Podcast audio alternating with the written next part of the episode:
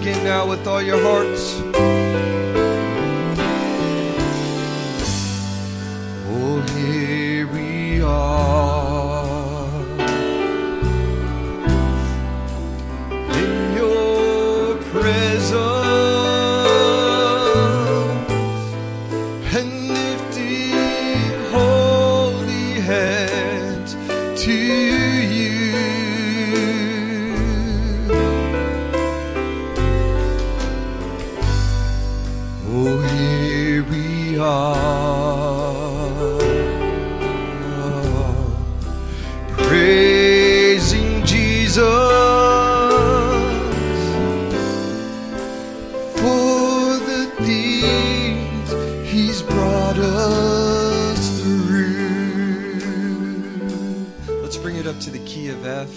that song, 10,000 Reasons? The sun comes up, it's a new day dawning. It's time to sing your song again. Whatever may pass and whatever lies before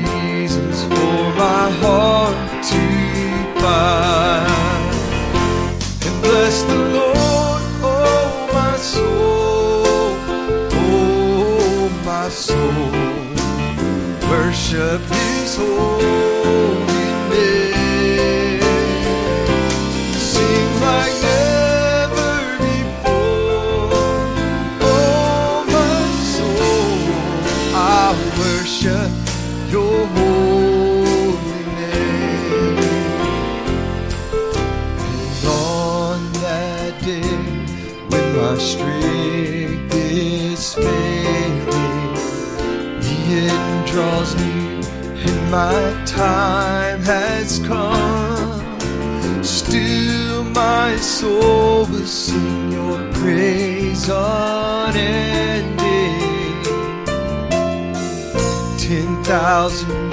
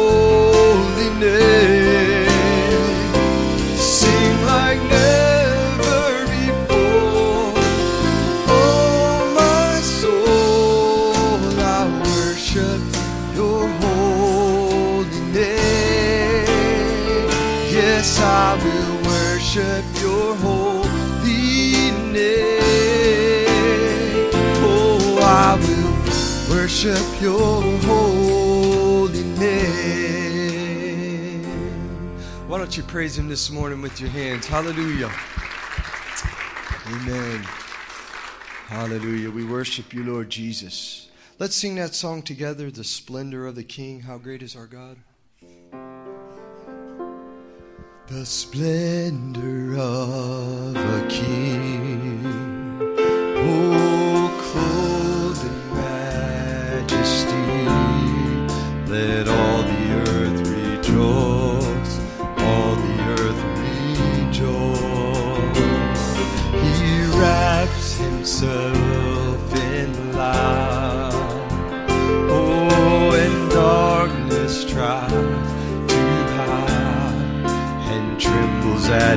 Voice, trembles at his voice. How great is our God?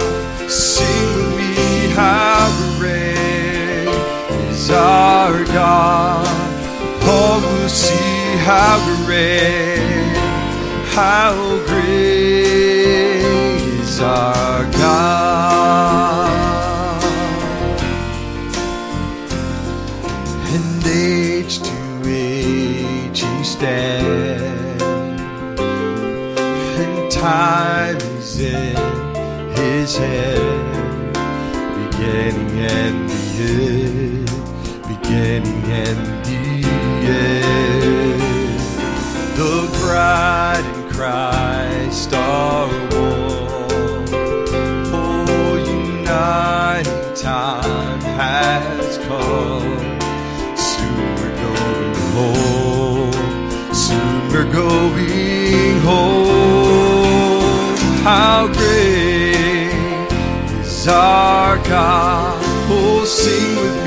How great is our God? Oh, we'll see how great, how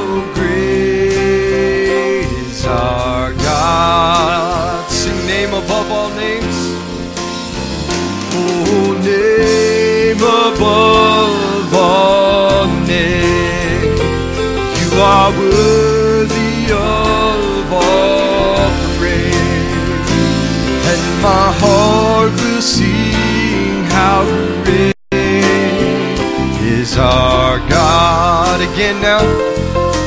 Praise you, Lord. Oh, name above all names. You are worthy of all praise. Oh, my heart will sing how great is our God. How great is our is our God? Oh, sing with me, how great. That's right. Hallelujah. Oh, we'll see how great, how great is our God. Sing this again. Name above all names. Oh, name above all names. Jesus, you are worthy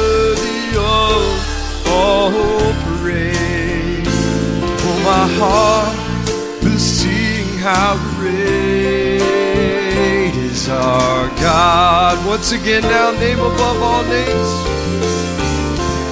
Oh, name above all names. You are worthy of all praise. Oh, my heart is our God. Once again, how great is our God? How great is our God? Sing with me, how great is our God? All will see how great, how great is our God.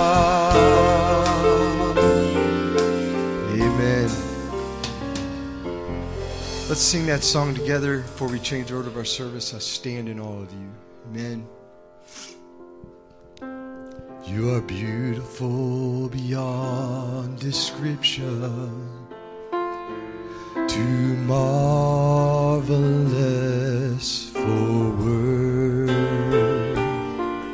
too wonderful for comprehension, seen or heard. Who can grasp your infinite wisdom? Who can fathom the depths of your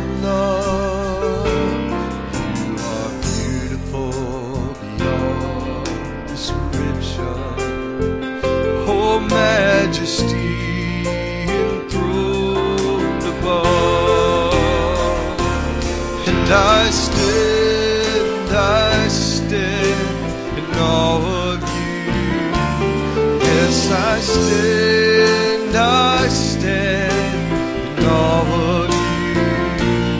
Holy God, to all due. I stand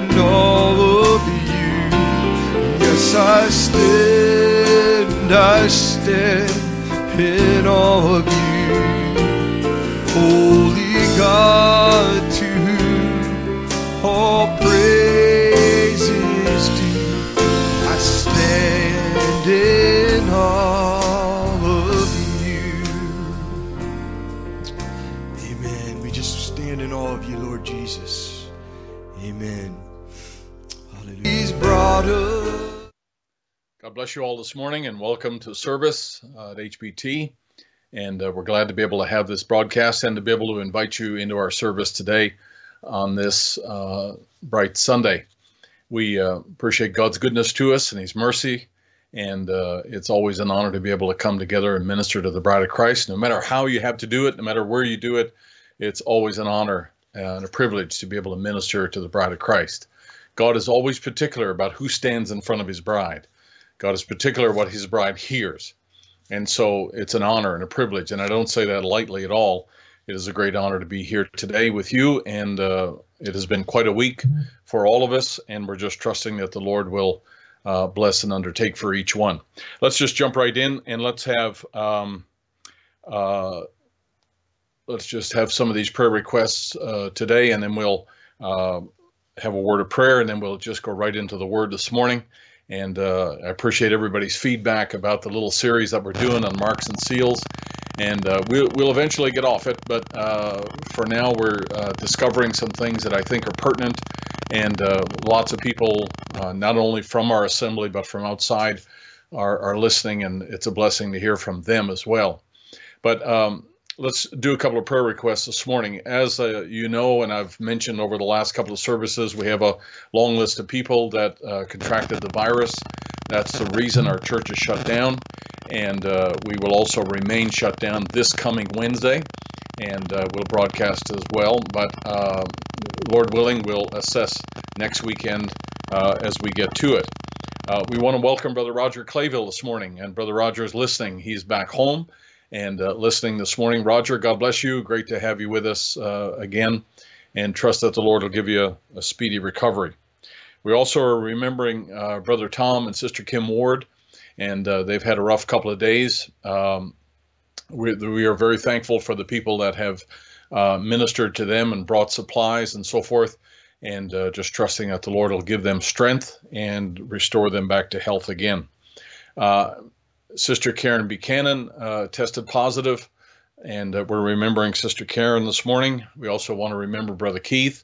Uh, Brother Keith was uh, traveling this week and just had a uh, tough drive back yesterday, made it all the way from the East Coast and got back home. And so we're thankful that he's at home now and resting and recovering. We all, he's going to be tested on Monday. Uh, we also too want to remember Sister Caroline Jackson, and uh, she's uh, doing better. Most of the reports that I'm getting now, the people who were really sick last week are doing better. Sister Crystal Johnson reports that she's going to be going back to work tomorrow, and uh, so we're thankful for that. We had a good turnout last night in our uh, young people's uh, Zoom meeting, and so that was good to see folks there. Sister Rachel Pritchard also let me know this morning that her grandmother, who had the hip surgery, uh, is doing better and uh, she's going into rehab, so they're going to try to get her back on her feet as well. Now, um, I wanted to mention my brother Joe Pascal, and um, we, uh, as I told you, I think in the update yesterday, it's not our business to really try to figure out everything that goes on. It's just our job to only believe and to pray and we who are strong should pray for those who are weak and going through difficult times. And certainly, Brother Joe was a uh, was in uh, difficult shape this week and was very sick. And uh, they decided to uh, put him on the ventilator, and they did yesterday afternoon. Uh, this morning's report was a positive one. The doctor said that uh, he had slept overnight, or you know, was he's sedated, but he had rested well overnight his uh, body seems to be responding uh, a little better to the uh, strategy that they have in place for him. And uh, she said that uh, Brother Joe, the doctor said that Brother Joe is still a sick man, but she was impressed with how he did last night. So uh, we have cautious optimism. I told Sister Lisa this morning, I said, we'll take any and all good news you give us and we're thankful for that. So let me encourage you now, even though we have uh, a little bit of good news here this morning, I, I want to encourage you not to let off praying because if prayer got us this far, uh, I'd like us to keep at it and just to remember Brother Joe and Sister Lisa and Joseph. Uh, Sister Lisa and Joseph are uh, sick at home. Uh, they're not able to go to the hospital anyway. And uh, we sure want to remember that whole family. And it's certainly been a very difficult week for them and uh, we want to remember them in prayer and just trust that the Lord will continue to minister to them and their needs and uh, make them strong again and bring Joe back out of the hospital. That's our prayer. Uh, we don't need to get complicated with it, and we don't need to get uh, you know overly uh, investigative even about it. That's not our role. he's in good hands. I believe that, like I said in the update, and he and I talked about this yesterday, that uh, he put his life in God's hands a long time ago. It's still there. And so we're just trusting that God's in control of his life. Our days on this earth are numbered. God's got it all in his control. And so the best thing we can do is just only believe and just entrust him into God's hands. So take your need this morning, gather your family around, and let's just go to the Lord in prayer as we begin the service today. Heavenly Father, we are thankful always when we can bow our heads, Lord and realize we are not in darkness and we are not alone, but we are in your presence. You said you'd never leave us nor forsake us. We believe that's true no matter where we are, no matter what we're doing. We believe, Lord, that you have your watchful eye upon your people. And Lord, today in the name of Jesus Christ, we pray that you would just continue to minister and give strength to all those who are in need this morning, especially those who are hurting, those who are sick, those who may have symptoms, Father, we just entrust them into your care. We believe that you are greater than any virus. We ask, Lord, now that you would just undertake in that hospital room for Brother Joe. And Lord, you know his circumstance. You know exactly where he is today. I pray that your angels would just encamp around about him. That, Lord, you would inspire and minister to those doctors and nurses that are making decisions, Lord, about his life. Because we know his life is not in their hands, his life is in your hands. We thank you for the doctors and we thank you for all of our medical people, nurses, and those who are involved in the care of others, Lord, and putting themselves at risk. And we thank you for that. We thank you for the drugs and the uh, equipment, Lord, that is available to us. But Lord, we just know that you, as a great physician, you have a greater level of care. And Lord, you're a miracle working God. And so we're just going to entrust Brother Joe into your hands today and pray that your grace and mercy would surround him. Lord, your healing virtue would flow to him. Lord, he might be forgiven of every sin and everything that would hinder the moving of the Holy Spirit.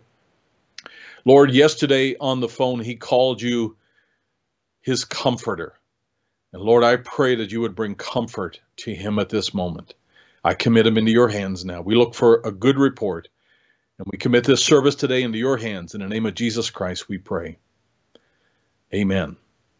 And amen. Praise the Lord. Well, let me um,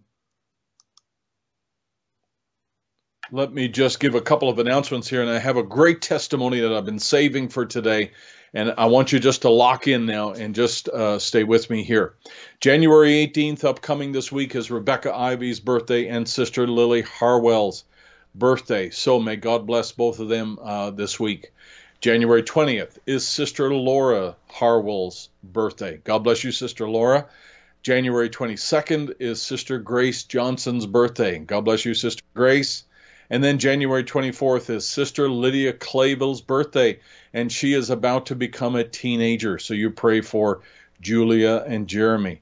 Also, Roger Gibbs' birthday as well. We hear from Brother Roger regularly, and uh, may the Lord richly bless you and uh, all of you that are celebrating special birthdays this week. I had several people ask me about tithing uh, again, and uh, I, I, don't often mention it, but uh, we have our two avenues, of course, while we're not in church, and that is you can get on PayPal uh, and you can hit the donate button on the front of our website. Just go to our website, scroll down, you'll see the donate button there, and that uh, can be marked as tithes and so forth. You can do it that way, and then you can also mail it the old-fashioned way. Just put it in the mailbox, and uh, we'll pick it up from there. And uh, we appreciate that very much. Appreciate your faithfulness. Uh, also, too, this is uh, this is something that we need to remind you of. Um, if you have your phone or your computer, your iPad, and you're able to send me an amen, that really helps. I have my uh, phone right here, and I'm able to see everybody who's listening, everybody who's online. Lots of people from outside our assembly want to know where's the where's the amen button, and uh, there is no amen button. What you need to do is take up your phone or your iPad and text me an amen, and that's how it's done. It is surprisingly difficult to find an amen button in our world today. Uh, I guess tech, technology has other priorities. We tried, we cannot find an amen button. So you take out your phone, your iPad, type in the words, the letters A M E N, and hit send, and you've got it. Uh, I appreciate that. So we love to hear from you. It's really great uh, to see the reports and everything else that's coming in, and uh, we just uh, appreciate uh, God's goodness to us. All right, now, so this is a, a, testimony. I want everybody to be watching for sure over the next couple of slides here, and uh, this is this is really neat. Now, a couple of uh, weeks ago, and I don't remember exactly when, Brother Elias sent us a, a, picture and a little video clip of a man who was leading singing in a, a little church in a place called Mapira. And uh, this is in central Tanzania. It's about 200 miles from where Elias lives.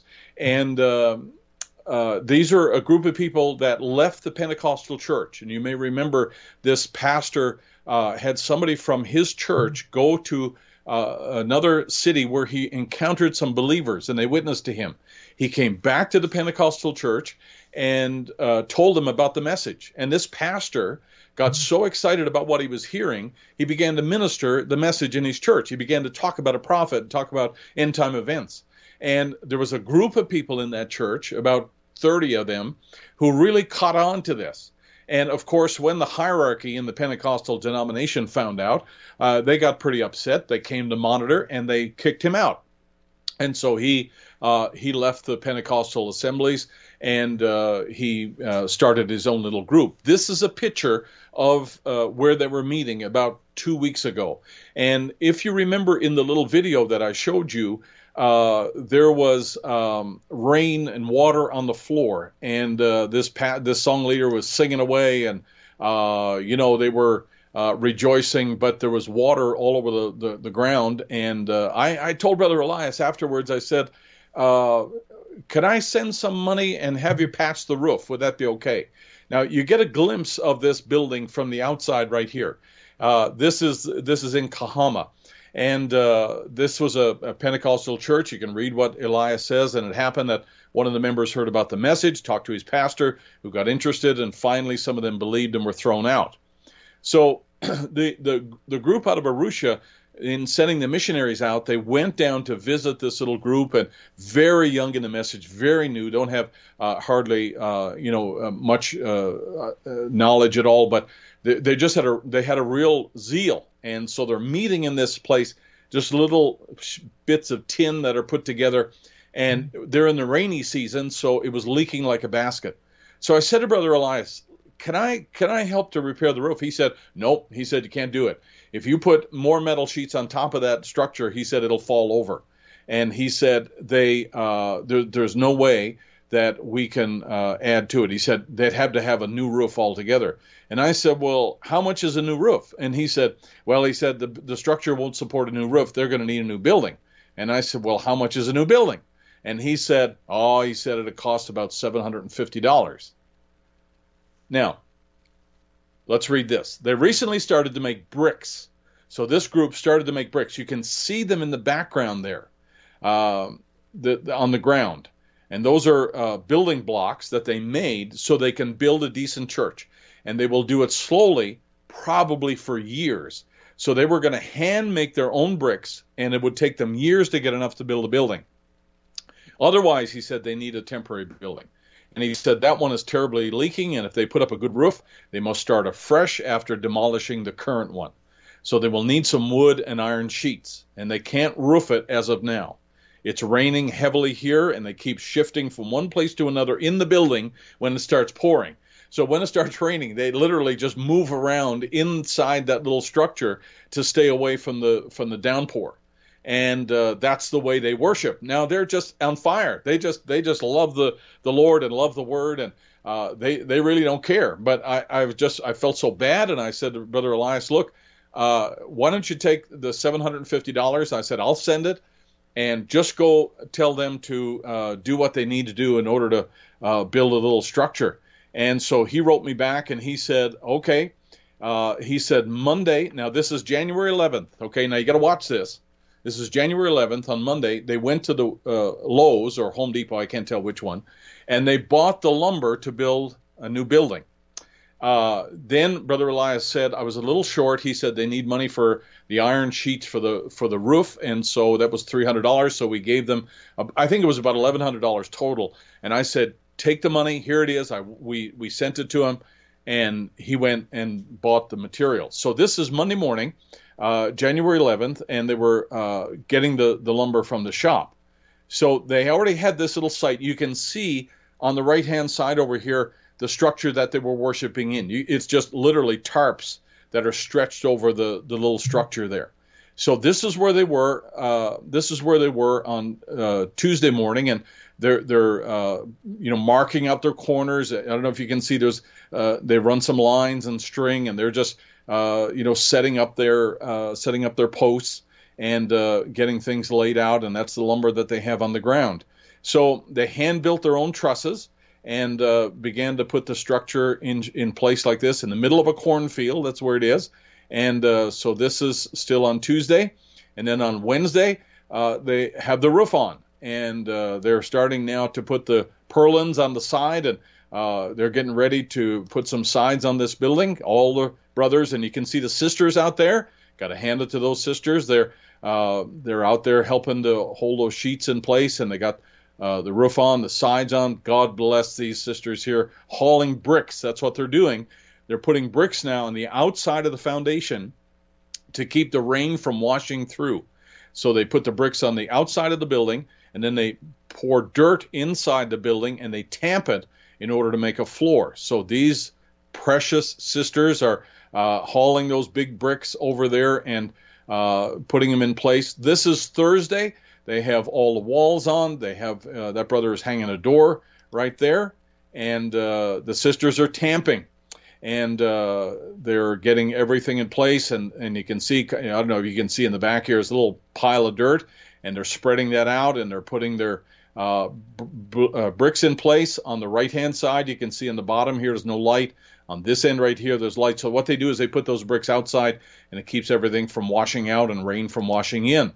And so uh, the end of the story is uh, this: that uh, Friday afternoon, they're inside their church and they're holding a dedication. So from Monday the 11th to January 15th, here's the group. Here's part of them, not all of them. And they're outside their church there, and they're about ready to go in because they're going to have a dedication uh, in their service in this new building. They're excited about this. And uh, the pastor was ministering to the group there and dedicating the building to the glory of God. I think that's pretty good. Uh, for them to be able to uh, buy the lumber Monday morning and have the church in place uh, and have a dedication on Friday evening. That's pretty impressive. It's pretty impressive that they did it for about $1,100. I think they're going to continue to make bricks and they'll eventually put a more permanent structure there and probably use this for the fellowship hall, I guess, and have church dinners there. But uh, let me tell you, those people are very, very thankful and they're very appreciative of the funds and the resources that they're given uh, in order to hold their, their service there. And, you know, they're, they don't have to move their chairs around now to stay dry. Uh, they're just excited. So uh, to me, that uh, just made my heart jump. And I, have got about 50 more pictures of the construction and the group there. And uh, I just wanted to, you know, kind of minimize it a little bit for today to tell you the testimony, as I was really excited about this. We're going to put all of these pictures up on the website and uh, our social media feeds so that uh, you can see that. Sister Sarah diligently does that for us. And we're going to have all those pictures up there. But I'll tell you that that this has made my heart uh, rejoice this week in the middle of all the bad news we have, and to see them rejoicing over a, you know just a little simple building like that. And now they're in there holding services. Imagine how the the neighbors must uh, you know look at this and and think, wow, you know uh, th- this would ordinarily take years for them to accumulate the materials to build this, and they get it done in five days, and they're holding service there. Uh, I just think that's a, a real real blessing and uh, I, I, share that because you're all a part of that. You know that uh, this is, um, you know, I'm the one who's uh, given the go ahead here, but uh, uh, the resources that I have are monies that you give, and I, I, just want to say I appreciate that, and I don't appreciate it near as much as they appreciate it. And when you get into glory, you're going to meet some of these people, and they're going to shake your hand pretty good and uh, you say "Buona wa bariki" and and uh, you know just wish God's blessing upon you. So uh, this is just really exciting, and uh, Brother Elias is uh, very thankful as well for the support that goes to these missionaries. So you got to remember this group is very new, so they depend on these missionaries to go out there and uh, be able to minister. Now they they're able to get Bibles. Now they're able to get books, and uh, we're doing six more new books for the people who speak Swahili. So it's it's just really exciting. And again, I I thank you for your uh, generosity there and giving that. But that, to me, that's just a great, great testimony, and uh, may the Lord bless them richly. All right, let's turn to the Word this morning, and uh, got a lot of things here that uh, I, I, wanted to share. Uh, Brother Anwar is listening this morning, and he just texted me that you know that's a great testimony. Uh, they're not that fast in Pakistan. They're fast, but they're not that fast, and it's just great to see that.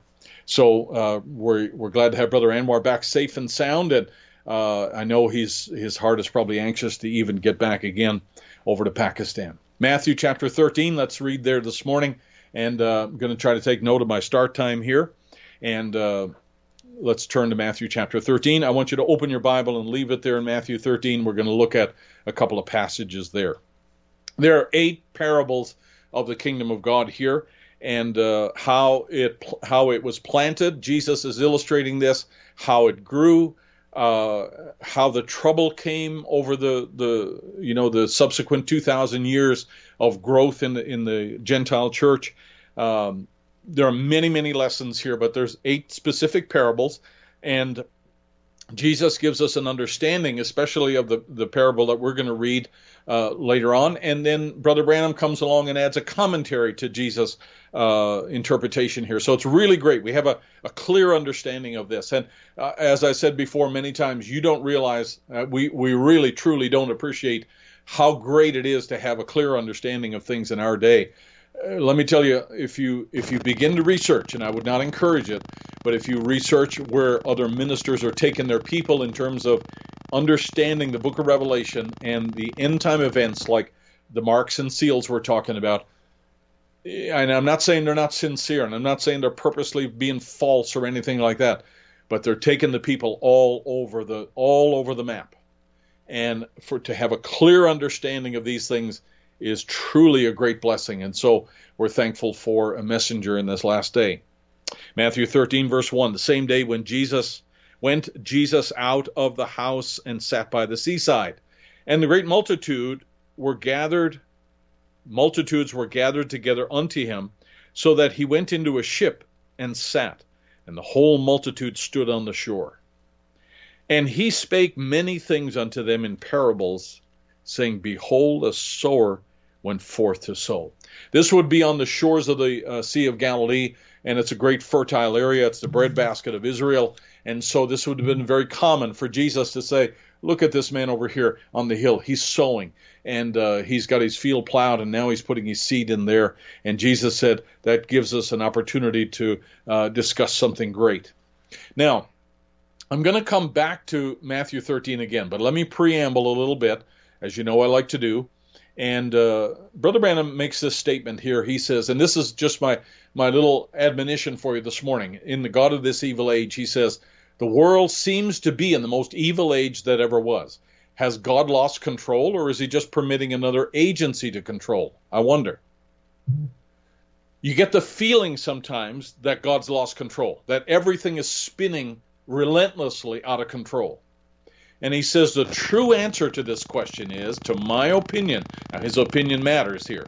There is two opposing spirits in the world at work, and now there can't be no more than two two heads. One of them is the Holy Spirit at work, the other one is the spirit of the devil in this and in this last days in deception. So there are only two spirits at work here. And one of them is the Holy Spirit. The other one is the devil working in deception. So one of them becomes clear and one of them is shrouded in obscurity. And there's all kinds of smoke screens. There's all kinds of diversions. There's all kinds of anti truth messages that are out there. And so Brother Branham said this is what it's come down to. And of course, this fulfills prophecy. Let me tell you something. Let me simplify it. We had to remember something very basic that God is in the center of it all. He knows exactly where we are, He knows exactly what's going on. You need to know your position. And what shall we say? Paul wrote in Romans chapter 8 if God be for us, who can be against us? There's really not a whole lot more you need to know. That God is present. We are right here where we need to be, in the center of God's will, walking in the light. And if God be for you, who can be against you? You will make it. Your name is on the book. God put it there. Nothing can take it off. Satan can't take it off. Your neighbors can't take it off. You can't take it off. It's there. And so we should be thankful for that, and we should uh, refer back to the simplicity of the gospel during the times when things get really hectic. I found this quotation last night. I sent it out to a bunch of ministers in 1957, Brother Branham, and he was talking about the coming of the Lord, the second coming. This is what he wrote To my most sincere thoughts, we're living in the very shadows of his second coming. And to my way of seeing it, by the light of Scripture, there's not one hope left for the church outside of the second coming of the Lord. The world in its wild, pandemonic conditions, has got completely out of control. Now remember, he's talking in 1957. Every man made organization in the world. Kings cannot hold their subjects no more. Neither can dictators hold their subjects anymore. Democracy can't hold its subjects anymore. There is no hope left but the second coming of the Lord Jesus. To me, it's very important for us to understand what he's what he's not saying. He's not saying that we we should go out there to reform the world. The day of reformation is over. The day of reforming our society and our world and our governments is over. The the the, the key now is to leave this earth before the judgment cycle fully kicks in. And so the only hope we have is the second coming of Christ. and nothing is capable of holding the people because those demons have crossed the river Euphrates, and there's a force that's moving this world toward tribulation, even though they don't even know where they're going. They don't even know where this force is moving them. They're moving towards tribulation, and it, tribulation will be inescapable. For the bride of Christ, it's a completely different force. It's a stronger force than the force that's moving the world, and it's moving us into another dimension so that you can find your seat at the marriage supper of the Lamb. It's a completely different direction, a completely different force at work, and it is moving God's people in the right direction. And Brother Branham said there's nothing that's capable, there's no force, there's no individual personality. Even democracy itself is not able to hold its subjects anymore. And we're witnessing that over and over again. Let me drop this in. And I mentioned this last night in the uh, Bible study that we did with the young people in my Sunday school class. And I just want to refer to this again.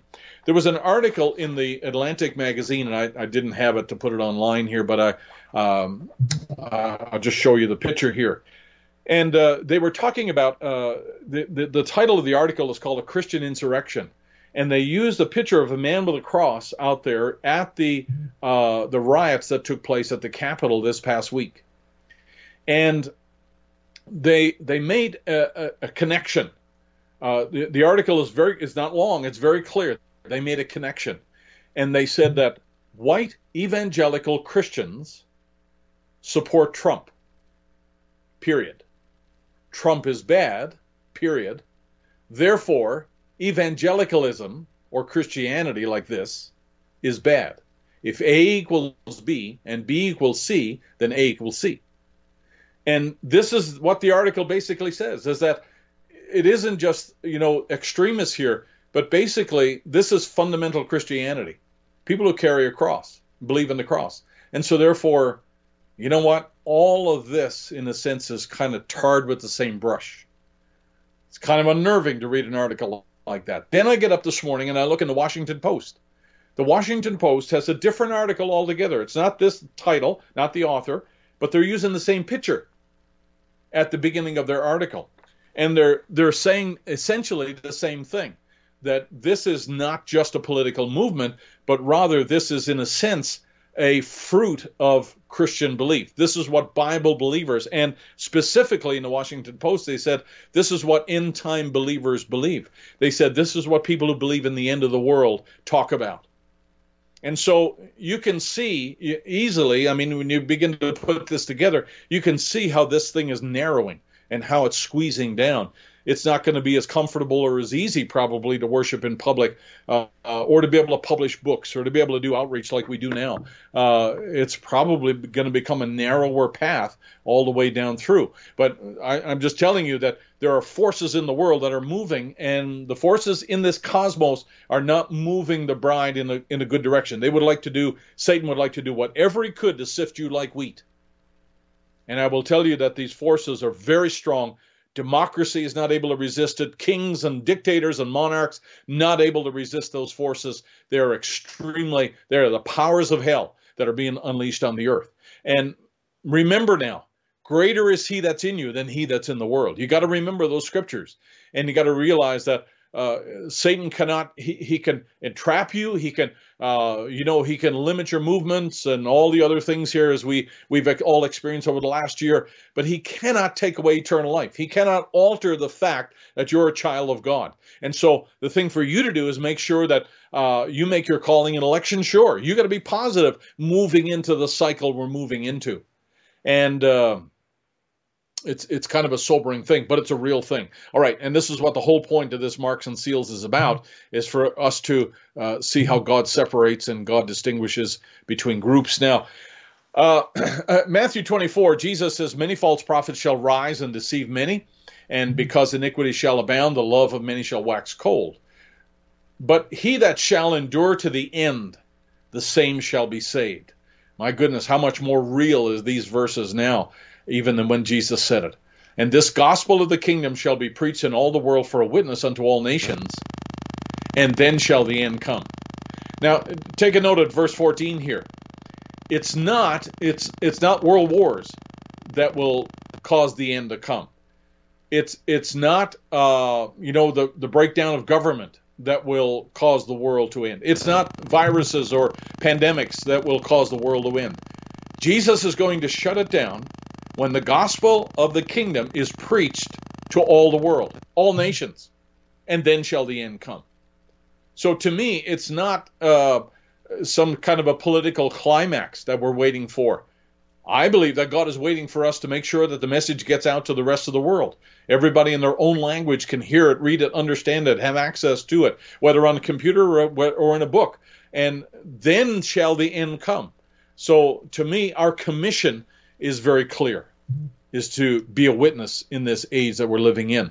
Now, I read you this quote last Sunday. The fourth seal is a very important message uh, Brother Branham said to watch his four point scheme. And I kind of rearranged this paragraph just so you could see uh, the four components of Satan's plan here. White horse rider uh, kills by the spirit. Red horse uh, is uh, killing by the sword and political power. And the church and state unite. And the black horse and uh, ties up the finances of the world and so forth and causes you know craft to uh, prosper in the way that he does. And then the fourth horse, which is a combination of all three of those horses there, it has death marked on it and it refers to an eternal separation from God. So we know his plan. Then we know that God also had a uh, the uh, the creatures that came out against the program of Satan, and we've talked about that. Let me review again the seal of God, and here's Brother Branham in the fourth seal, and I'm reading the second paragraph here. I got the top paragraph grayed out. But when he, the person, the immortal Spirit of Christ, becomes your personal Savior and changes you, throws your views straight into Calvary to this word, something's happened. Satan will throw you right into the world. The Holy Spirit will throw you right into the Word. Something's happened. No one will have to tell you about it. You'll know it when it happens. That is, in a sense, a simple definition of the seal of God. It's the personal Savior, Jesus Christ, alive in you, living his own life out. Mark of the beast is the opposite. The mark of the beast is, the, is to reject the Holy Spirit. There's only two classes of people. There's only two classes of people, and the and the mark of the beast comes because somebody's rejected uh, the message of Christ. All right, back to Matthew 13. Let's take a look here and uh, I want you to keep in mind this idea of separation in the harvest time, the harvest cycle. Now, let's take a look here, if you don't mind. This is a, a, a, just a great set of parables here.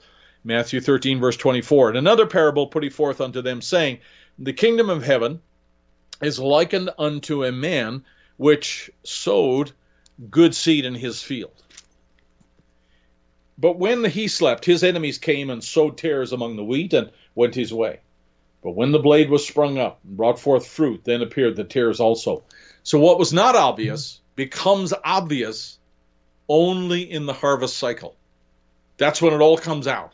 That's when the true identity of the seed is known. We don't know what he sowed back here, but we do know in the end time because the fruits are there. So the servants of the householder came and said unto him, Sir, dost thou not sow good seed in thy field? From whence come tares? This is, this is, we can see this.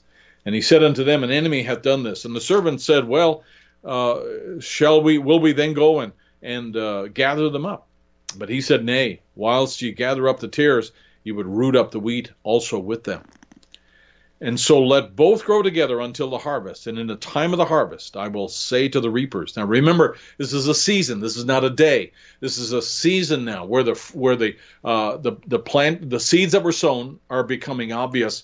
And so Jesus prolongs it. He says the, the master of the field looked at it and said, "No, let it go, because now you now this thing is so intertwined here that we're never going to get to the maturity of the real wheat, what I've sown.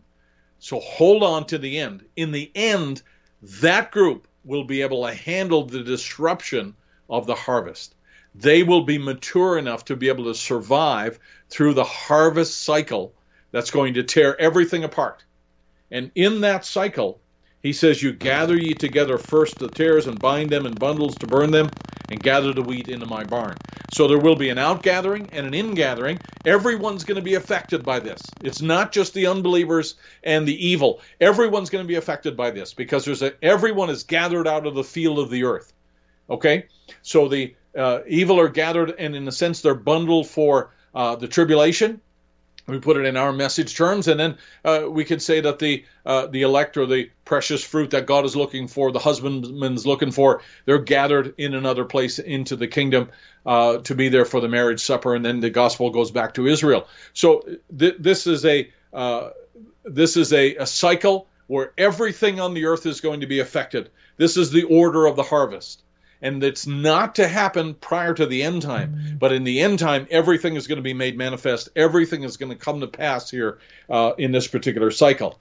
Now, we know as Jesus begins to define these terms, and in verse 36, then sent Jesus unto the multitude, and it went into his house, and his disciples came unto him, saying, Declare unto us the parable of, of the tares of the field. We want to we want to really understand this, and they were not afraid to ask Jesus. You remember over in the book of James. Now James probably would have been here in the house when Jesus sat down and explained this parable. So over in the book of James, James says, "If any of you lack wisdom, let him ask." And so this is exactly what they did here. They're asking Jesus. It's okay to ask. It's okay to ask the right questions. It's okay not to know everything that's going on here because God always has an answer. The answers don't always come when we want them, but the answers do come. Jesus begins to explain, and he answered and said unto them, He that soweth the good seed is the Son of Man, and the field is the word. The good seed of the children of the kingdom, but the tares are the children of the wicked one. That Antichrist is there to sow the wrong thing in the earth, and he has. Let me tell you something. He is not only against Christ, he's an antichrist, he's also anti Bible. He is anti peace. He is anti health. He is anti truth. He is anti love. He's anti everything that God stands for. And so that's his nature. And when you find something or you encounter something that's anti word, then you know someone's trying to sow the wrong thing into your thinking. So, you know, uh, I mean, you could apply this in lots of different areas. You know, somebody says, well, uh, you know, I made lots of money, and when I uh, go to pay tithes, I'm just a little bit nervous about writing such a big tithe check. Now, I don't mind writing tithes if I have only a little income because it's easier to write a check for ten dollars if you only made a hundred. But if you made a million and you had to write a check for a hundred thousand, you'd be thinking, "Whoa, that's a lot of money." Well, hello, proportionally, it's no different than when you wrote a check for ten dollars. What you've got is someone trying to sow the wrong thinking into your mind. You could say, uh, you know, well, uh, this boy uh, really loves me. If you're a girl, this boy really loves me, and uh, it's okay if he hugs me and kisses me and so forth. And after all, we'll probably be married because we love each other so much. What you got is somebody sowing the wrong thinking into your mind. That's not how believers conduct themselves in a budding relationship. And so uh, everything that is contrary to the scripture is sown by somebody. And where that seed comes from is what's critical in your life. Let's go a little bit further here and look at this principle of, of the harvest cycle. Now, as we um, as we mentioned here, this seed that God has sown into the earth, the good seed of the children of the kingdom, uh, these have been prepared from before the foundation of the world. We've read Ephesians many times. According as He has chosen us in Him before the foundation of the world, that we should be holy and without blame before Him in love. Remember, we were in the thoughts of God, planted in the earth, harvested at the end time, brought into the kingdom in glory uh, at the end of the cycle of the Gentile world, and uh, live forever in a body. So, therefore, God knew you before the foundation of the world. You were a thought and attribute expressed in the earth. God made a body like this, and He has a body prepared over there. This one's going to go down. That one's going to ascend. You're going to meet that body, and you'll be in that one forever. God had all of this planned from before the foundation of the world. Those are the elect of God, and those are those with the seal of God. Now, here's a little principle that you want to hold in your mind here in relation to this, because some people bristle at this. There's a great uh, movement in the earth, and this is this is a uh, it's not a movement necessarily. It is a, a worldview. It's a thought process that we're all we all should be unified. We all should be together. Toleration tolerating our differences. It's interesting that uh, that spirit will tolerate everything. You can be gay and you can be Muslim and you can be anything at all in the world. But as soon as you come along and say you're a Christian, that's not tolerated so easily. This whole idea, this whole article here demonstrates that. That you know, if if these were people from some other uh, Eastern religion, or if they were you know some other sort of uh, cult or group, that would never be in the headlines. That would never be the, the front page uh, picture that we have. It, it's it's as soon as you move into that realm. Let me tell you something. Uh, we're not so tolerant anymore, and I'm not saying we, but you know the world is not so tolerant anymore. When you, as a Christian, want to stand up for your beliefs and you say homosexual homosexuality is described in the Bible and it's an abomination to God, hey, that's not tolerated so well. But when somebody tries to impose their view of LBGTQRSTUV rights on you, then you're supposed to tolerate that. You're not supposed to rebel against that at all. Otherwise, you're considered a bigot or prejudiced or racist or whatever else. It's not an equal playing field, folks. It is a spirit that is trying to pull people together. Here's what a prophet taught us God said, Separate me, Paul and Barnabas. That's right for the work. Separate. God is a separator. Say it with me God is a separator. I didn't hear you. I'm just going to go by faith that you said it with me. He's not a mixer. The church wants a mixer today, but God is a separator. And we find examples of that in the scripture all the way down through that God separates his people. Matthew chapter 22, you remember when Jesus describes the wedding supper and he says to his servants, Go out. And one man says, Well, I bought a field, I can't go. Another one says, I bought a team of oxen, I have to mm-hmm. prove them. And so he said, Go, go on to the highways and the hedges and find whoever you can and bring them in.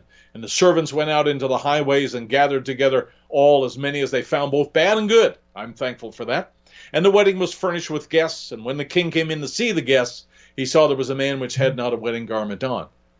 Now, if you take the current spirit of tolerance, you would say, well, hey, you know what? You're you're uh, you're one of us anyway, so you can stay. Mm-hmm. But this is how Jesus tells the parable. He saith unto him, Friend, how comest in thou hither not having a wedding garment? And he was mm-hmm. speechless. And then said the king to the servants, Bind him hand and foot, take him away, cast him into the outer darkness, and where there shall be weeping mm-hmm. and wailing and gnashing of teeth. Watch what Brother Branham says. Brethren, there's no big and no little you then when you come by the way of the door. He's talking about coming into the kingdom of heaven now. And then he found a man. Brother Branham's commenting on this parable I just read you there. He found a man back there that didn't have a wedding garment on, and he come in some other way besides the door. And Jesus said, Friend, what are you doing here? And he was speechless. And you, listen to what he says now and you try to climb up your own moral stepladder, or by some creed or church, brother, you're going to find yourself the same way. Every man that comes by the door is going to get the same robe, and that robe is the baptism of the Holy Ghost. Every man pays the same price. Every one of you should be sending an amen on that one. You cannot climb up on your own moral stepladder and say, I've got an edge on God, or I've got an advantage with God, or I'm super spiritual and God speaks to me, or uh, you know, I, I'm I've been in the church longer, or I'm a great minister, or there's none of that in the kingdom of God. That is the influence of man. Let me tell you, there's none of that in the kingdom of God. So don't climb up in your moral stepladder and say, I'm holier than thou. I'm more righteous than you are. You're no different than the man who stood in the front of the temple and said, Lord, you know, bless me. I've paid tithes on all that I own, and I'm I'm much better than this publican back here in the back of the church. Let me tell you, Jesus said that man who in, the back of the church who just said, oh, "God have mercy on me, a sinner." Let me tell you, he said that man was favored in the eyes of God more than this man filled with pride up here in the front. That robe is the baptism of the Holy Spirit. Every man pays the same price. Get down off your moral stepladder Get down off your church reputation. Get down off your knowledge of, of the message and uh, your, your so called intellectualism and trying to be pedantic about everything that goes on. And find yourself coming through the door with everybody else. Every man comes by the door gets the same robe. No one's going to be there faster. It's not because I follow Joseph or I uh, I'm in this church over here or I've got a bigger church than you have. None of that matters in the kingdom of heaven. None of that counts at all. The only thing that counts is that you got the right, you're dressed right. You have the right robe, which is the baptism of the Holy Ghost. You've got the token applied. Everybody pays the same price. God's a separator. We go back in the Old Testament, Exodus, Exodus 32. Moses stood in the gate of the camp and said, Who's on the Lord's side? Let him come unto me. And all the sons of Levi gathered together uh, unto him. Dathan and Korah are over here, and they've got uh, they've got their saying, Well, are you the only one that God speaks to? Are you the only one that's got uh, you know some exception with God here? Uh, God speaks to me as well. I had a dream, I had a vision, I had a thought, uh, and so on. And God, Moses simply said, Who's on the Lord's side? Because you know what? He knew God's a separator. He knew that God's a divider. God does not lump everybody together and say, "Oh, listen, you know, it doesn't matter what you believe, doesn't matter how you dress, doesn't matter whether you believe in holiness, doesn't matter, you know, uh, what church you go to at all. Hey, to God it matters. Who you associate with, how you conduct yourself, all of those things matter to God."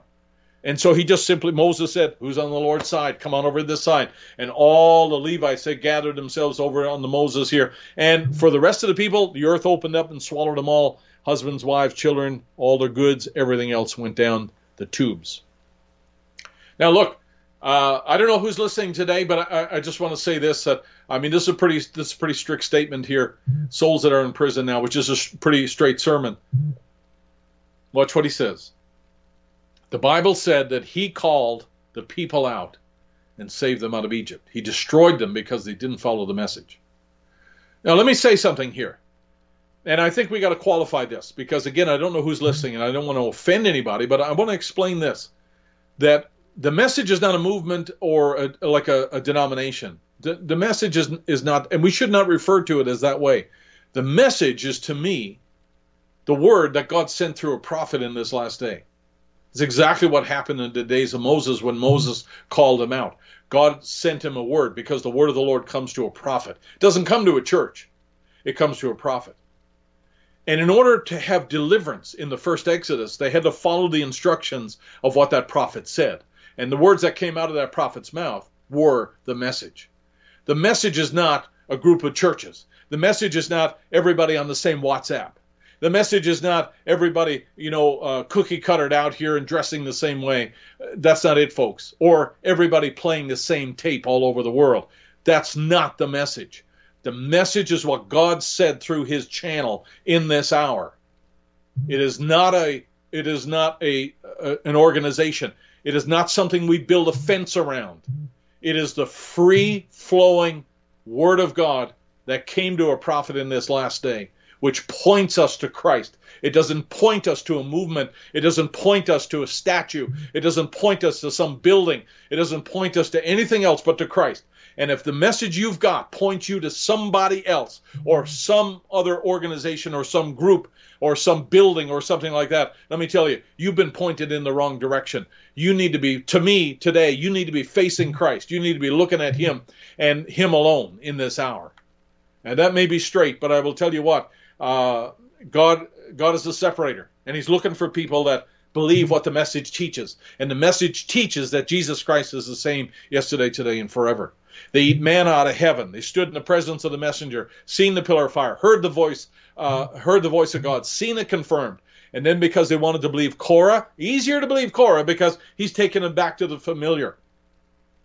And they said, well, all people are holy and so on. God said, separate yourself from that. That's not where we're going to. The message is that we're going back to the land that I promised Father Abraham years ago. That's where this message is bringing us to our promised land. Our promised land is not back in some uh, denomination or some back in some movement here or some other church age. I believe we've moved out of that. I believe that we are moving to the kingdom and we're in the breach between this dimension and that dimension. We're moving now from earth to glory. I believe that we are on our way. And God said, separate yourself. Anybody that says we're going to go back, he says, separate yourself from them and I'll deal with them. You don't need to judge them. I'll deal with them. You just keep moving forward in the direction the pillar fire is taking you, and that's what's important. I hope you're getting the message here that God's a separator. In the end time, this is what we've got. We've got a separation between two things. That is the mark of the beast and the seal of God.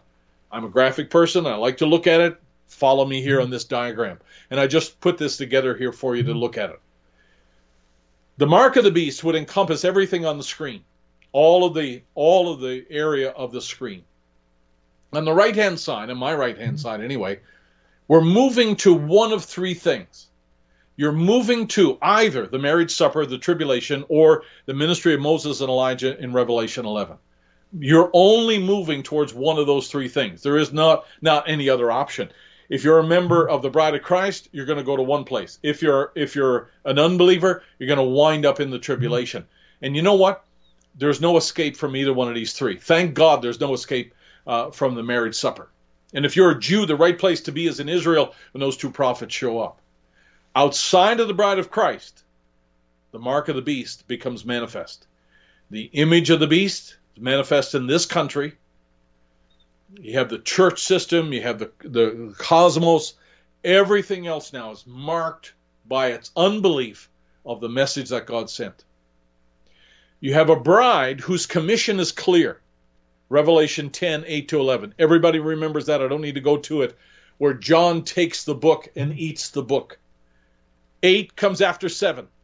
Verse 7 talks about a prophet, the angel, the voice of the, the angel of the last day, the seventh angel. When he shall begin to sound, the mystery of God shall be finished, as he has declared unto his servants the prophets. That's not us. We follow after that in 8, 9, 10, and 11, where John, who's our type, takes the book, eats the book, prophesies again.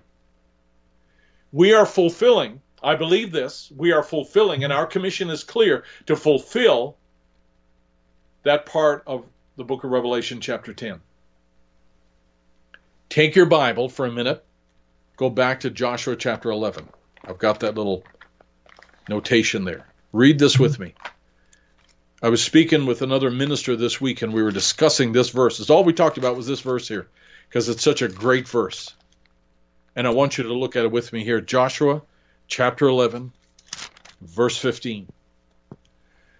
Let me preamble just a little bit. This is Joshua placing inside Canaan everyone where they're supposed to be. This is the adoption of the children of Israel in the promised land now. You be over here, you be over here. Look at verse 1. And it came to pass when Jabin, king of Hazor, had heard these things that sent out to uh, Jobab of Madon. Wow, what great names.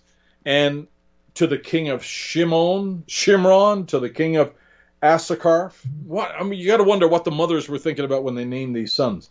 And all of these places here are the territory now of the children of Israel. They're being placed in the land here by Joshua because that's his commission. And it goes on and describes about how God delivered Israel here and there and placed them in there. Now watch what verse 15 says. And as the Lord commanded Moses, his servant, so did Moses command Joshua, and so did Joshua. He left nothing undone of all that the Lord commanded Moses. So Joshua picks up where Moses, under his commission, was given the, the ministry of taking the people out of Egypt and bringing them to the promised land as promised to Father Abraham. So Moses goes off the scene. Guess what? Joshua raises up and he left nothing undone of what the Lord commanded Moses. So it's not a new commission that Moses has, and neither is it a new message that God gives the bride. But God gave a message in this last day, and here's Brother Branham bringing that message, and then God takes him off the scene. The message didn't stop there in 1965 in December, but now we have a bride that's taken that message all over to the world, prophesying before nations and kings and, you know, all the languages and everything else. And that's what the message is supposed to do. It's supposed to go to all the world because Revelation 10, 8 to 11 says that John takes the book, prophesies again. This is not another message. This is not a new messenger raising up. This is not some new prophet. But Joshua fulfilled the commandment that was given to Moses. Wow. My phone should be ringing off the ringing off the hook here. Let me tell you something. when people start to build something new and different, when they start to twist away from what the original commission is, we've got a problem. God appointed, God ordained a job for Moses to do. And Joshua, in the f- complete fulfillment of that, because remember now, it wasn't fulfilled for them just to come to the river of Jordan. It was not fulfilled because they, uh, you know, they, they, they saw Jericho fall down. It was fulfilled only when they were in the land of their birthright, the land of their inheritance. That's they had to actually put their feet on that soil, and then the commission was complete. Let me tell you something. In this Exodus, it's only over when we take our seats around the table on the other side. It's not good enough for us to come through the squeeze and the tribulation. It's not good enough for us even to have our, uh, you know, to, to realize we're in the rapture cycle.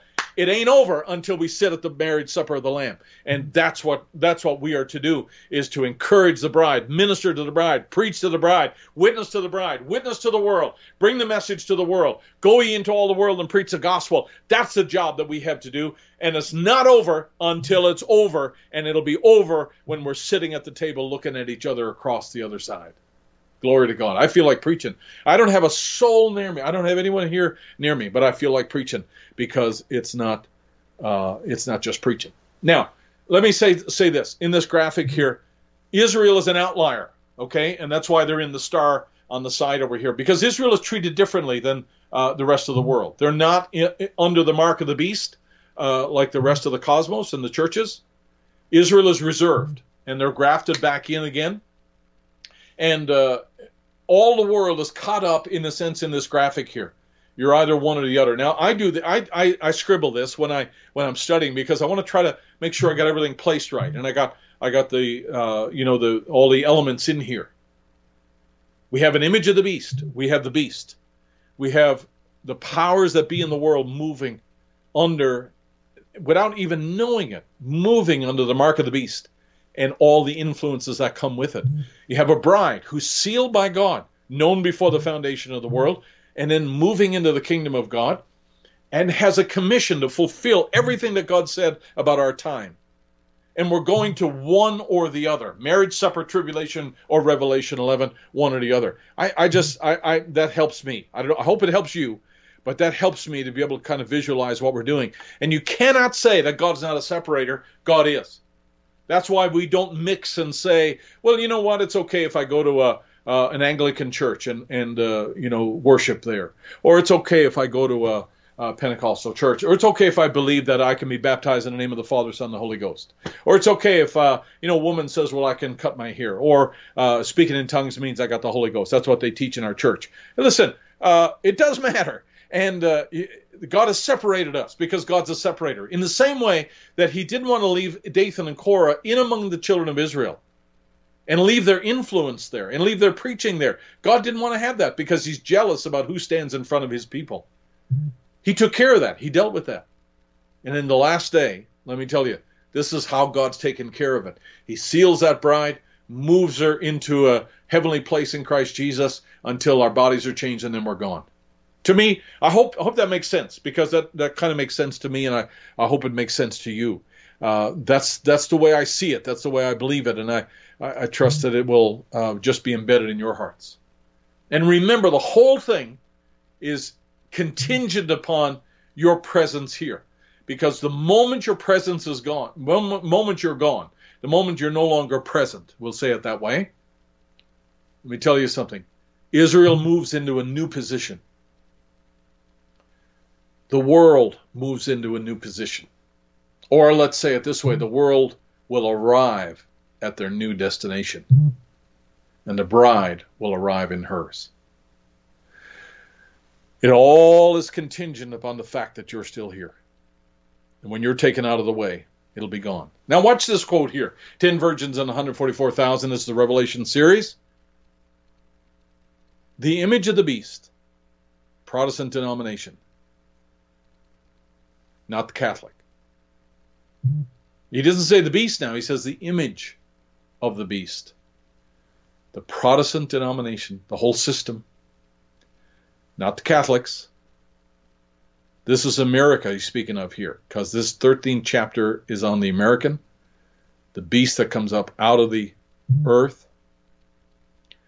See, all the other beasts come up out of water, which means thickness and mm-hmm. multitudes of people. But the beast here comes up like a mm-hmm. lamb out of the ground where there was no people, America, North America, and had two horns and spake like a dragon.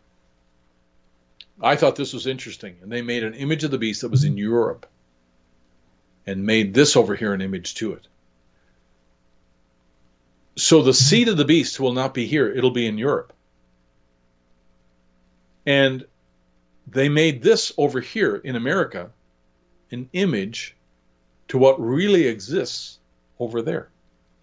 So it's not in China, it's not in Russia, it's not in Africa, it's not in Israel.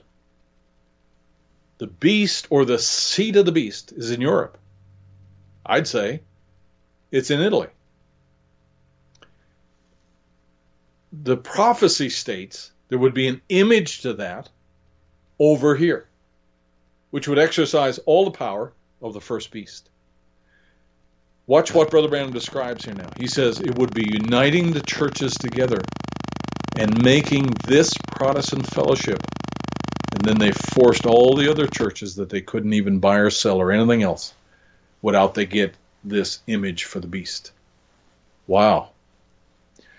I, I mean that's that's a that's a sobering thing. That's quite a uh, summary statement. Uh, that's just amazing that Brother Branham is so clear for us here. I hope you're I hope you're enjoying this. I hope it's it's it's okay. Remember now Romans chapter 8. I'm not going to be much longer here now. Remember now Romans 8 and I'm I'm dropping these promises in here because I want to refer to this in a, in a moment. For whom he did foreknow he also did predestinate to be conformed to the image of his son. So remember now, there's an antichrist system that is creating an image You've been conformed to the image of his son by predestination. That's the Son of God, that he might be the firstborn among many brethren. Moreover, whom he did predestinate, them he also called. Them he called, he justified. Whom he justified, he's also glorified.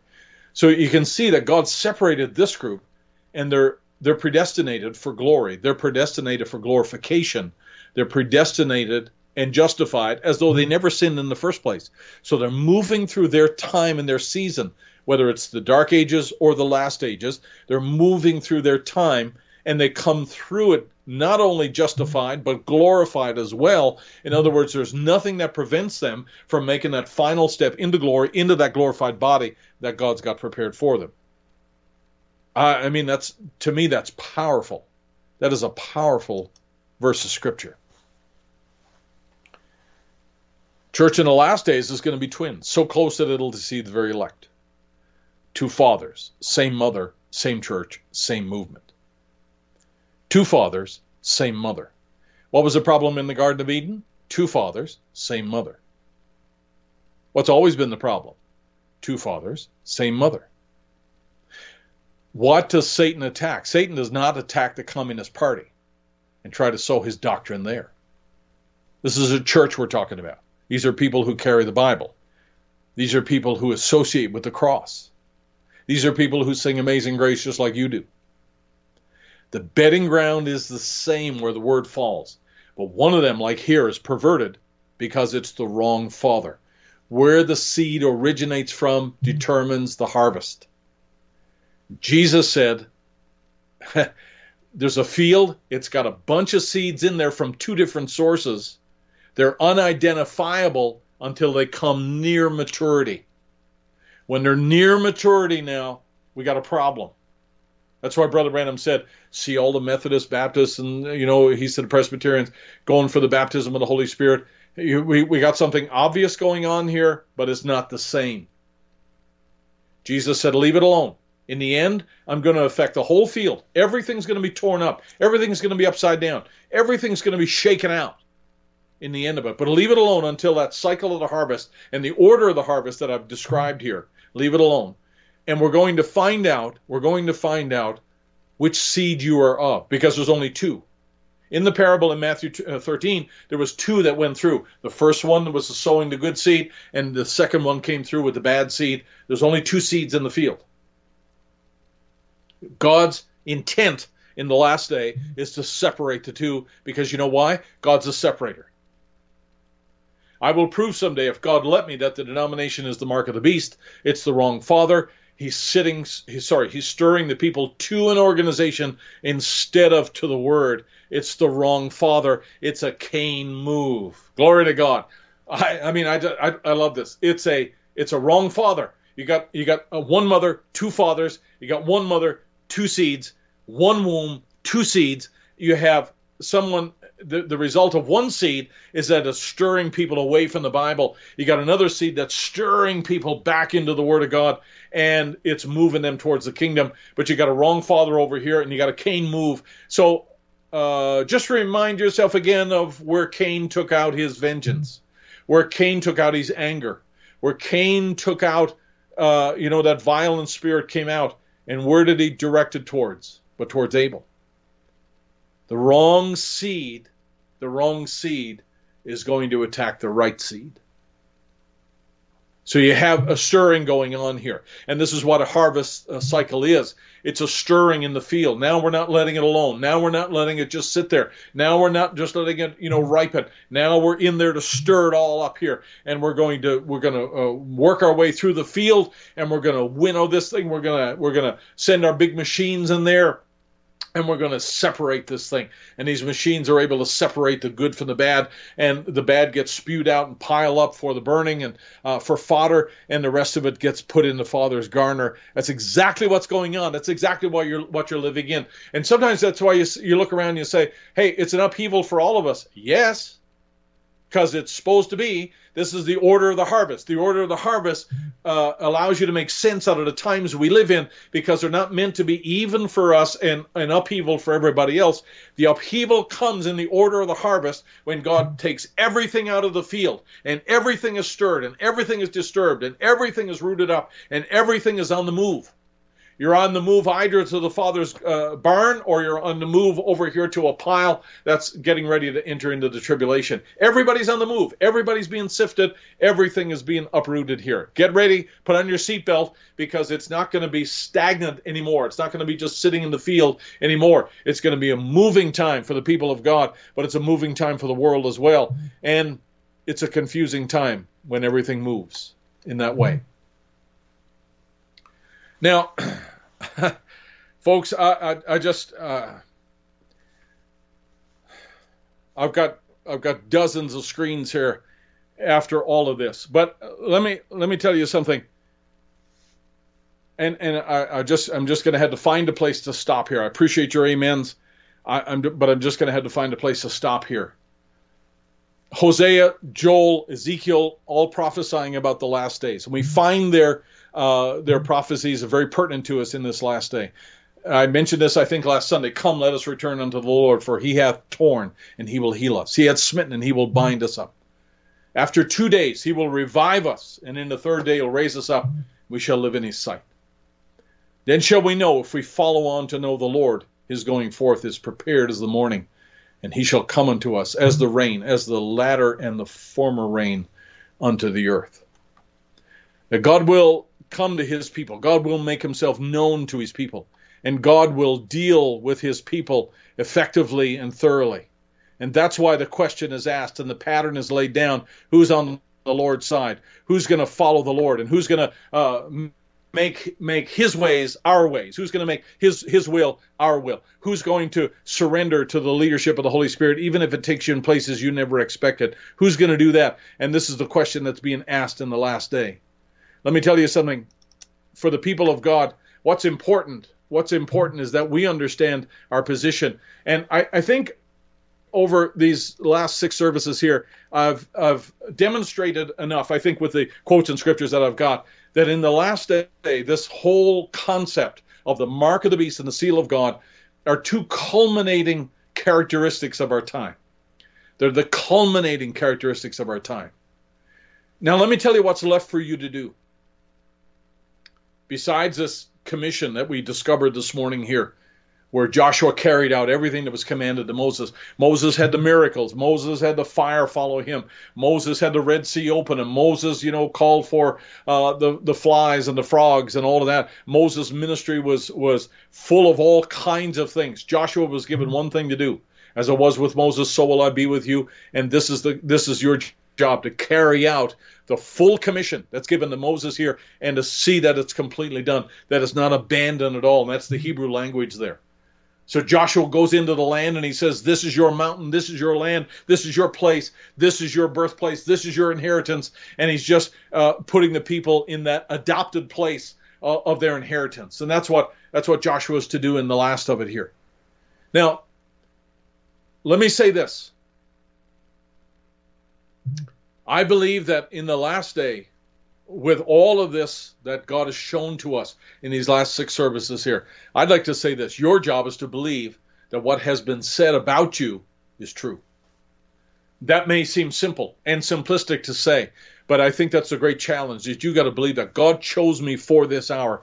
God chose me for this commission. God chose me for this place. God chose me to believe this message. And God chose me for a future that is eternal. God chose me not here because of what I did, but God chose me before the foundation of the world. And God has me in his place. And therefore, I want to believe everything that God has said about me and about us in this last day. And I want to move from the defensive to the offensive. We're not here just cowering in fear and waiting for the next news report and waiting for the numbers and uh, all the other things that go on in this world. Hey, I got, I got news for you. If you've never heard it before, the world's falling apart. So every day the headlines are going to be full with bleak char- uh, characterizations of what's going on here. It's supposed to because the world's falling apart. And so we have threats and we have rumors of wars and we have pestilences and we have earthquakes and all the other things that go on here in this world. It's just like news cycle after news cycle. They're just emphasizing the negative things that go on. But that's what happens in a world that's falling apart. Your job is not necessarily to believe all of that, although we do believe it. Our job is to believe that what God said about the people who have the seal of God is actually indeed true about me, not just about somebody else. You remember, uh, you know, like if you've ever seen a court trial and uh, somebody, you know, an attorney will be rambling on about something and the other attorney will stand up and say, Your Honor, objection, relevance What's relevant here, what's relevant for us, is that God has chosen you to do something very specific. To believe and embrace the truth that this message was sent to pick me up out of the gutter of sin, get down off the stepladder of my own moral perspective, and point my mm-hmm. life towards the kingdom and be totally focused and sold out to that. To be born again, baptized in the name of the Lord Jesus Christ. To love like never before. To be quick to forgive. To embrace the word and let it change you and transform you into what God predestinated you to be. And to be ready to take that final step. Remember, God's here, you're here, and if God before you, who can be against you?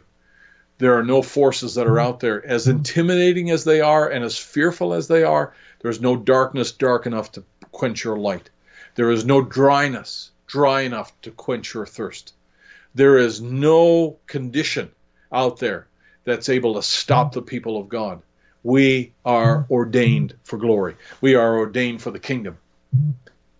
And God has has demonstrated that in the parables of the field and in all of the different uh, illustrations that are given here uh, in in the building of the ark. And God says, I'm going to separate Noah and his family and anybody else who believes. I'll separate them. We're going to put them here. We're going to leave the rest of the world here, and we're going to do something in between those two.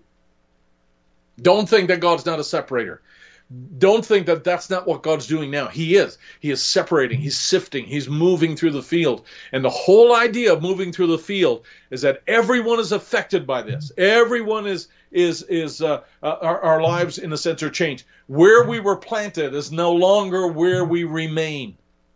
When a combine goes through the field, it moves everything out of the way. Everything gets relocated. You're in the, you're in the process of relocation that's what's going on. You are being relocated to another kingdom. And for that, you ought to say, Glory to God. Thank you, Jesus. I'm glad I can say I'm one of them. That's what's happening. Jesus said, Let it alone until the harvest. When the thing is mature and ripe and everything is everything is in place, you know what? That's when everything is going to be separated. Because God's a separator. Let's pray. Lord Jesus, we thank you for your mercies to us. Thank you for such a clear message that tells us who we are and where we should be and what our commission is and what we should do, Lord. We are not responsible for coming up with rapturing faith. Lord, you've embedded it in the very message that came to us in the last day. We're not responsible, Lord, for bringing interpretation. We believe you are the revealer. We believe, Lord Jesus, that we are not ones who are supposed to change our own bodies, Lord, you are the one that delivers us from this body of death. Lord, I pray for the people. I pray that those that listen to me today would mm-hmm. just be enriched, Lord, and they'd be blessed and encouraged and excited about where this is all taking us. Mm-hmm. But Lord, may they realize that this unrest we all feel, this disturbance in our world that we all feel, is not just some fluke of nature. It's not some violation of biology. But Lord, rather it is the moving of the people of God out of the field and into the Father's house. May, Lord Jesus, you just embed that in our hearts. And now, today, I pray for those who are sick. I pray for those who are needy. I pray, Lord Jesus, that you would just grant peace, healing, and deliverance to all those who need it today. Lord, we can't help but think about our brother Joe laying in the hospital today and just clinging on to life. And Lord, I know that his desire was never to be on a ventilator. It was his desire to live, to be restored to his family. Father, I just pray that you would just now bring healing to his body. It would take a miracle. Lord, we just uh, pray that in the name of Jesus, that the, the enemy would just have to draw back. And Lord, our brother would stand again on his feet and be restored to his wife and son. And, and Lord, that you would just bring him back to us again. That's our prayer. But Lord, the best thing we can do, the very best thing we can do is commit them into your hands. In the name of Jesus Christ, I pray for all those who are sick today, not feeling well, feeling battling symptoms, Lord. May God, you give them just a touch from the presence of the Holy Spirit. Lord, may you just bless every home, every household, everyone that's listening today, Lord. May your presence be felt. I commit the people into your hands, Lord. I pray that we would be able to get back together again really soon in fellowship, Lord, and in harmony again. That we can sing the praises of God. And, and Lord, we know you delight in the praises of your people. Father, enrich your children, and Lord, may you bless your bride. We commit our ways to you. We thank you for your provision. We thank you for your love and forgiveness. Have your way, we pray. In the name of Jesus Christ, we pray. Amen and amen. God bless you, saints. Until we meet again, God bless you.